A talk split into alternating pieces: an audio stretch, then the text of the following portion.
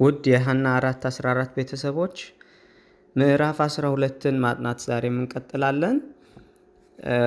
በባለፈው ክፍል መታዘዝ ልማድ ሊሆን ይገባል የሚለው ምዕራፍ አስራ ሁለትን ስናይ ክፍል አንድ ላይ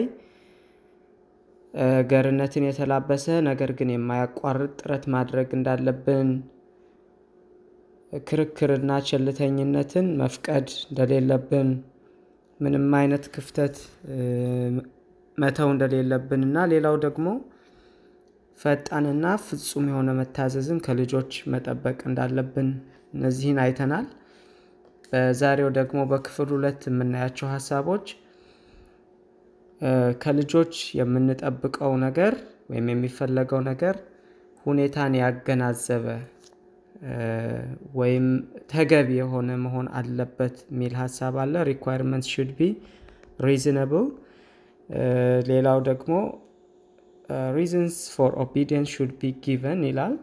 የሚታዘዙበትን ምክንያት በግልጽ ሊነገራቸው እንደሚያስፈልግ እና ሌላው ደግሞ የወላጆች ቃል ህግ ሊሆን እንደ ህግ ሊሆን እንደሚገባ እነዚህን ሀሳብ ነው በዛሬው የምናየው።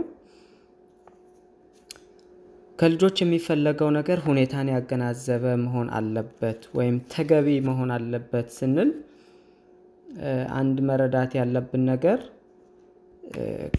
ለልጆች ያልሰጠናቸውን ነገር እንዲመልሱልን ወይም ባልመራናቸው መንገድ እንዲሄዱ መጠበቅ የለብንም። ያልዘራነውን ልናጭድ አንችልም ማለት ነው። ወላጆች ከልጆች ማየት የሚፈልጉት ነገር ሁልጊዜም ሁኔታን ያገናዘበ መሆን አለበት።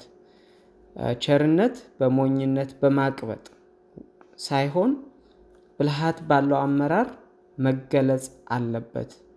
ልጆችን በማቅበጥ እና በሞኝነት እንዲያው እንደዚህ ይሆናሉ እንደዛ ይሆናሉ ወይም ከመጠን በላይ የሆነ ቦታ በምንሰጣቸው ጊዜ ወደ መቅበጥ ሊሄዱ ስለሚችሉ በዛ መንገድ ሳይሆን ብልሃት ባለው አመራር መገለጽ መቻል አለበት። ሌላው ወላጆች ልጆቻቸውን ሲያስተምሩ በማጣጣልና ስህተትን በመፈለግ ሳይሆን የልጆችን ልብ ከወላጆች ጋር በፍቅር ሀር ገመድ እንዲያስተሳስር አስደሳች በሆነ መልኩ ይሁን የሚል ምክር ነው የተሰጠው። ልጆችን ደስ በሚል መልኩ እንጂ እነሱን በሚያስከፋና በማጣጣል ወይም ስህተትን በመፈለግ እንደዚህ አይነት ሁኔታዎች አይደለም ለልጆች ትልልቆች እንኳን ብንሆን እንደዚህ አይነት ሰዎች አካባቢ መሆን ምንም አይነት ምቾት እንደማይሰጥ ትገነዘባላችሁ። ስህተትን የሚፈልግ ወይም የሚያጣጥል አይነት ባህሪ ያለው ሰው በሌላኛው ሰው የሚፈለገውን ነገር ወይም የሚፈለገውን ባህሪ ለማምጣት አይችልም። አባቶችና እናቶች አስተማሪዎች ታላላቅ ወንድምና እህቶች ሁሉም መንፈሳዊ ፍላጎትን በማነሳሳት ትንንሽ ልጆች በጌታ ምክርና እንክብካቤ እንዲያድጉ በቤትና በትምህርት ቤት ጤናማ የሆነ ድባብን መፍጠር ይገባቸዋል። ይሄ ሆልሳም አትሞስፌር የሚለውን ይሄ ሀላፊነት ደግሞ በእናቶችና አባቶች በአስተማሪዎች እና በታላላቅ ወንድምና እህቶች ላይ የተጣለ ሀላፊነት ነው። ይሄ እንግዲህ ሁሉም ሰው አያገባኝም ብሎ ገለል ራሱን የሚያደርግበት ሁኔታ ሳይሆን በማንኛውም አጋጣሚ ከልጆች ጋር በሚኖረን ግንኙነት ውስጥ እንደ ታላቅ ወንድምና እህት ሊሆን ይችላል እንደ አስተማሪ ወይም እንደ አባትና እናት ልጆች የሚያስፈልጋቸውን ነገር በተለይ መንፈሳዊ ፍላጎታቸውን የሚያነሳሳ ሁኔታን ወይም ድባብን መፍጠር መቻል አለብን። ሌላው የራሳችንና የሌሎችን ሰዎች ልጆች በማሰልጠን እንዳየነው ትላለች። ልጆች ወላጆቻቸውና አሳዳጊዎቻቸው ክፉን ከማድረግ ስለከለከሏቸው ለእነርሱ ያላቸው ፍቅር አይቀንስም። ወላጆች ብዙ ጊዜ ልጆቻቸውን መጥፎን ነገር ከማድረግ ስለከለከልናቸው አንዳንዴ ወደማያስፈልግ መንገድ እንዳይሄዱ ገደብ ስላደረግንባቸው ምናልባት ይጠሉናል የሚል ፍርሃት የሚያድርብን ጊዜ ሊኖር ይችላል። ነገር ግን ከልምዳችን እንዳየነው ትላለች ክፉን ከማድረግ ስለከለከልናቸው ለእኛ ያላቸው ፍቅር አይቀንስም ነው የምትለው። ስለዚህ ገደብ ስላበጀን ያንን ነገር እንዳያልፉ ስለተከላከልናቸው ይጠሉናል በሚል ስጋት ማድረግ የማይገባቸው እንዲያደርጉ መፍቀድ የለብንም ማለት ነው። ስለዚህ መግቢያ ላይ እንዳልኩት ያልሰጠናቸውን እንዲመልሱልን ወይም ባልመራናቸው መንገድ እንዲሄዱ አንጠብቅም። ያልዘራነውንም ልናጭድ አንችልም። ስለዚህ ከልጆች የሚጠበቀውን ነገር ተገቢ መሆን አለበት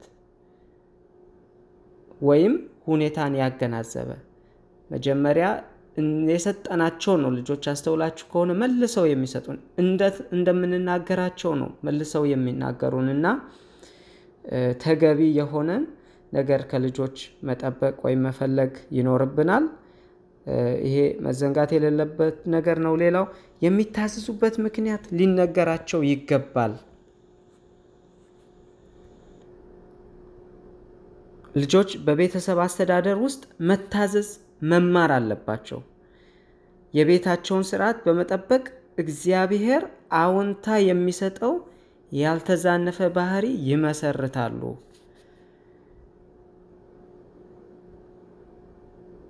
እግዚአብሔር አዎንታ የሚሰጠው ያልተዛነፈ ባህሪን መመስረት የሚችሉት በቤት ውስጥ የሚሰጣቸውን ስርዓት ጠብቀው በሚያድጉበት ጊዜ ነው። ያን ባህሪ በእነሱ ውስጥ ማምጣትና ማሳደግ የሚቻለው። ክርስቲያን ወላጆች ልጆቻቸውን እግዚአብሔርን መታዘዝ ማስተማር አለባቸው። የዚህ ለእግዚአብሔር ሕግ መታዘዝንና ሕጉን ማክበር ምክንያቱ ምን እንደሆነ ሕጉን ማስተዋል በጀመሩ ጊዜ ሊቀረጽባቸው ይገባል። ኢምፕሬስ አፖን ዘም ነው የሚለው። አድርግና አታድርግን፣ መጥፎንና መልካሙን ማስተዋል ከጀመሩበት ጊዜ ጀምሮ ከዛ ከሕፃንነት ዕድሜ ጀምሮ እግዚአብሔርን መታዘዝን የእግዚአብሔርን ሕግ ማክበርን በእነሱ ላይ መቅረጽ ይገባናል። ይህ በሚሆንበት ጊዜ ማድረግ ያለባቸውንና ማድረግ የሌለባቸውን ወይም ከማድረግ መታቀብ ያለባቸውን ነገር በትክክል ለይተው ማወቅ ይችላሉ። መቼ ነው ግን ይህን ስራ የምንጀምረው? ሕጉን ማስተዋል በጀመሩ ጊዜ ከዛች ዕድሜ ጀምሮ ማድረግ ያለባቸውንና ማድረግ የሌለባቸውን ነገር በትክክል ለይተው እንዲያውቁ የእግዚአብሔርን ሕግ መታዘዝን በእነሱ ላይ ቀርጸን ልናሳድጋቸው ያስፈልጋል ማለት ነው። ሌላኛው የምናየው የወላጆች ቃል ሕግ ሊሆን ይገባል የሚለውን ነው። ይሄኛው ወንድሜ ፓስተር መላክም ባለፈው ሀሳቡን አንስቶልናል። በጣም አስፈላጊ የሆነ ነገር ነው። በተለይ በተለይ ይሄኛው ወላጆች ላይ ምን ያክል ትልቅ ኃላፊነት እንዳለ እንደናስተውል የሚያደርገን ነገር ነው። ምክንያቱም የወላጆች ቃል ሕግ ሊሆን ይገባል ሲል የወላጆች ቃል ምን አይነት ቃል ነው? ይሄ ቃል ከየት ነው የሚመነጨው? ምክንያቱም የእግዚአብሔርን ሕግ እንድንከተል እኛ እንደሚያስፈልገን ያ የእግዚአብሔር ሕግ ደግሞ መሰረቱ ፍቅር እንደሆነ አስቀምጦልናል ፓስተር መላክና የእኛም ቃል እንዲያው የእኛ የወላጆች ቃል እኛ ስለሆንን በቅርባቸው ለልጆቹ ያለ ነው።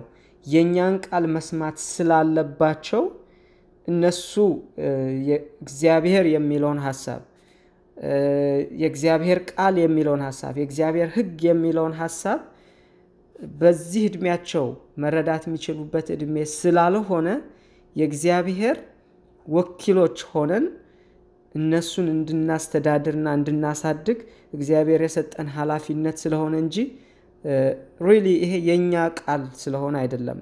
እኛ የምንናገረው ቃል መሰረቱ ወይም ምንጩ የእግዚአብሔር ቃል ነው መሆን የሚገባው። እኛ ለልጆች የምናስቀምጠው ሕግ ልክ እግዚአብሔር የእግዚአብሔር ሕግ በፍቅር ላይ የተመሰረተ እንደሆነና የእግዚአብሔርን ሕግ መታዘዝና መውደድ እንዳለብን ሁሉ የእኛም ቃል ደግሞ እንደዛው በፍቅር ላይ የተመሰረተ ምንጩና መሰረቱ ደግሞ የእግዚአብሔር ቃል የሆነ ሲሆን ነው በልጆች ሕይወት ውስጥ ፍሬ ማፍራት የሚችለውና መድረስ ወደሚገባቸው ቦታ ሊያደርሳቸው የሚችለው ማለት ነው። ስለዚህ በቁጥጥራችን ስር ያሉ ልጆች ሊሰሙን ይገባል።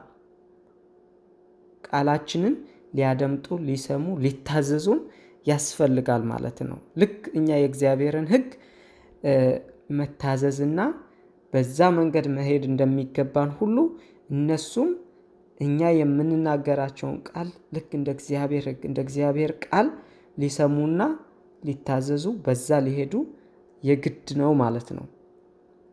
ቃላችሁ የመመሪያቸው ሕግ ሊሆን ይገባል። ብዙ ክርስቲያን ወላጆች ልጆቻቸውን በመታዘዝ መምራት ሳይችሉ ይቀሩና በኋላ ልጆቻቸው ጠማማ፣ የማይታዘዙ፣ የማያመሰግኑና ያልተቀደሱ በመሆናቸው ይገረማሉ ትላለች። እንደዚህ አይነት ወላጆችን እግዚአብሔር ይገስጻል። ሪቢውክ የሚለውን ቃል ነው የተጠቀመችው። እነሱ የሚጠበቅባቸውን ሳያደርጉ ከቀሩ በኋላ በልጆቻቸው ውስጥ በሚያዩት ባህሪና ማንነት እንዴት ሊሆን ቻለ ብለው ይገረማሉ። ነገር ግን ምንጩ እነሱ ማድረግ የሚገባቸውን ወላጆች ማድረግ የሚገባቸውን ሳያደርጉ በመቅረታቸው ነው። ልጆቻቸው በእግዚአብሔር ምክርና እንክብካቤ እንዲያድጉ አላደረጉም። በእግዚአብሔር ምክርና እንክብካቤ nurture and አድሞኒሽን የጥበብ መጀመሪያው እግዚአብሔርን መፍራት ነው የሚለውን የክርስትና ትምህርት አላስተማሯቸውም።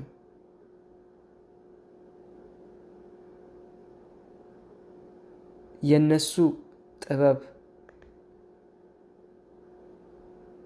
መጀመሪያው እግዚአብሔርን መፍራት ነው። ይህን ነገር ከሕፃንነታቸው ጀምሮ አውቀው ካደጉ መታዘዝን በውስጣቸው እንደ ልምድ አድርገው መያዝ አይከብዳቸውም ማለት ነው። ምሳሌ 22 15 ላይ ያለውን ጥቅስ ደግሞ አስቀምጦታል። እዚህ ላይ በጣም ነው የወደድኩት እንዴት እንዳስቀመጠው እዚህ ላይ ምክንያቱም ምሳሌ 22 15ን በምታነቡበት ጊዜ ምንድን ነው የሚለው? ስንፍና በሕፃን ልብ ታስሯል ይላል። ስንፍና በሕፃን ልብ ወይም ሞኝነት በሕፃን ልብ ታስሯል፣ የተግሣጽ በትር ግን ከእርሱ ያርቅለታል ይላል። ሕፃናት ምንም በማያውቁበት ዕድሜ ክፉንና ደጉን ለይተው በማያውቁበት ጊዜ ያሻቸውን እንዲያደርጉ መረን የምንለቃቸው ከሆነ ይሄ ነው በሕይወታቸው የሚከሰተው። ስንፍና ወይም ሞኝነት በሕፃን ልብ ታስሯል፣ የተግሣጽ በትር ግን ከእርሱ ያርቀዋል ይላል። ስለዚህ እኛ ሕፃናትን እንደፈለጉ እንደ ምኞታቸው እንዲሁ ልንተዋቸው አንችልም። ምክንያቱም ሞኝነት ወይም ስንፍና ይነግስባቸዋል። ሞኝነትን መውረድ፣ ክፉን የማድረግ ምኞት፣ ቅዱሳን ነገሮችን መጥላትና የመሳሰሉት በቤት ኃላፊነት ውስጥ ወላጆችን የሚገጥሙ ፈተናዎች ናቸው ይላል። እንደዚህ አይነት ዝንባሌዎች በልጆች ሕይወት ውስጥ ሊኖሩ ይችላሉ። ስለዚህ እነዚህ ወላጆችን የሚገጥሙ challenge ኦች ስለሆኑ እነዚህን መጋፈጥ ያስፈልጋል። በእግዚአብሔር ኃይል ወላጆች ቤተሰባቸውን ለመምራት መነሳት አለባቸው። ስህተትን ጠበቅ ባለ ነገር ግን ባልተቻኮለና ስሜታዊ ባልሆነ እጅ መጫን፣ repress ማድረግ ያስፈልጋል። ልጆቻቸው ትክክለኛው ነገር ምን እንደሆነ እንዲገምቱ መተው ሳይሆን ግልጽና በማያሻማ መልኩ የሚሄዱበትን መንገድ መጠቆም ያስፈልጋል። ልጆች በመሰላቸው መንገድ እንዲሄዱ ወይም ትክክልና ትክክል ያልሆነውን በራሳቸው እንዲገምቱ ልንተዋቸው አንችልም። ግልጽና በማያሻማ መልኩ የሚሄዱበትን መንገድ ልንጠቁማቸው የግድ አስፈላጊ ነው። ምክንያቱም ለዚህ ነው ወላጆችን ለልጆች እግዚአብሔር ያስቀመጠው። እኛ ራሳችን ታዲያ ምን መሆን አለብን? በእግዚአብሔር ቃል ላይ የተመሰረትን ሰዎች፣ የእግዚአብሔር ቃል በውስጣችን የሞላ የምንናገረው ለልጆቻችን የምናስተላልፈው ነገር ሁሉ በእግዚአብሔር ቃል seasoned የሆነ በሚሆንበት ጊዜ ለልጆች ይህንን መንገድ ልናሳያቸው ወይም ይህንን ባህሪ በእነሱ ውስጥ ልንቀርጽ እንችላለን ማለት ነው።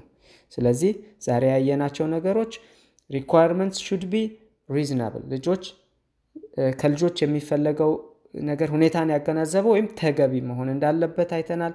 የሚታዘዙበት ምክንያት በግልጽ ሊያውቁ ይገባል። ያም ማለት ገና ማስተዋል ከጀመሩበት ጊዜ ጀምሮ የእግዚአብሔርን ሕግ በእነሱ ውስጥ ልናሰርጽ እንደሚያስፈልግ፣ ሌላው ደግሞ የወላጆች ቃል እንደ ሕግ በልጆች ዘንድ ሊሆን እንደሚገባ ሊከበር እንደሚገባ እነዚህን ሀሳቦች ነው ዛሬ ያየነው። እግዚአብሔር ይባርካችሁ። የመጨረሻውና ሶስተኛውን ክፍል ደግሞ ነገ የምናይ ይሆናል። የእግዚአብሔር ጸጋ ከሁላችሁም ጋር ይሁን። ተባረኩ።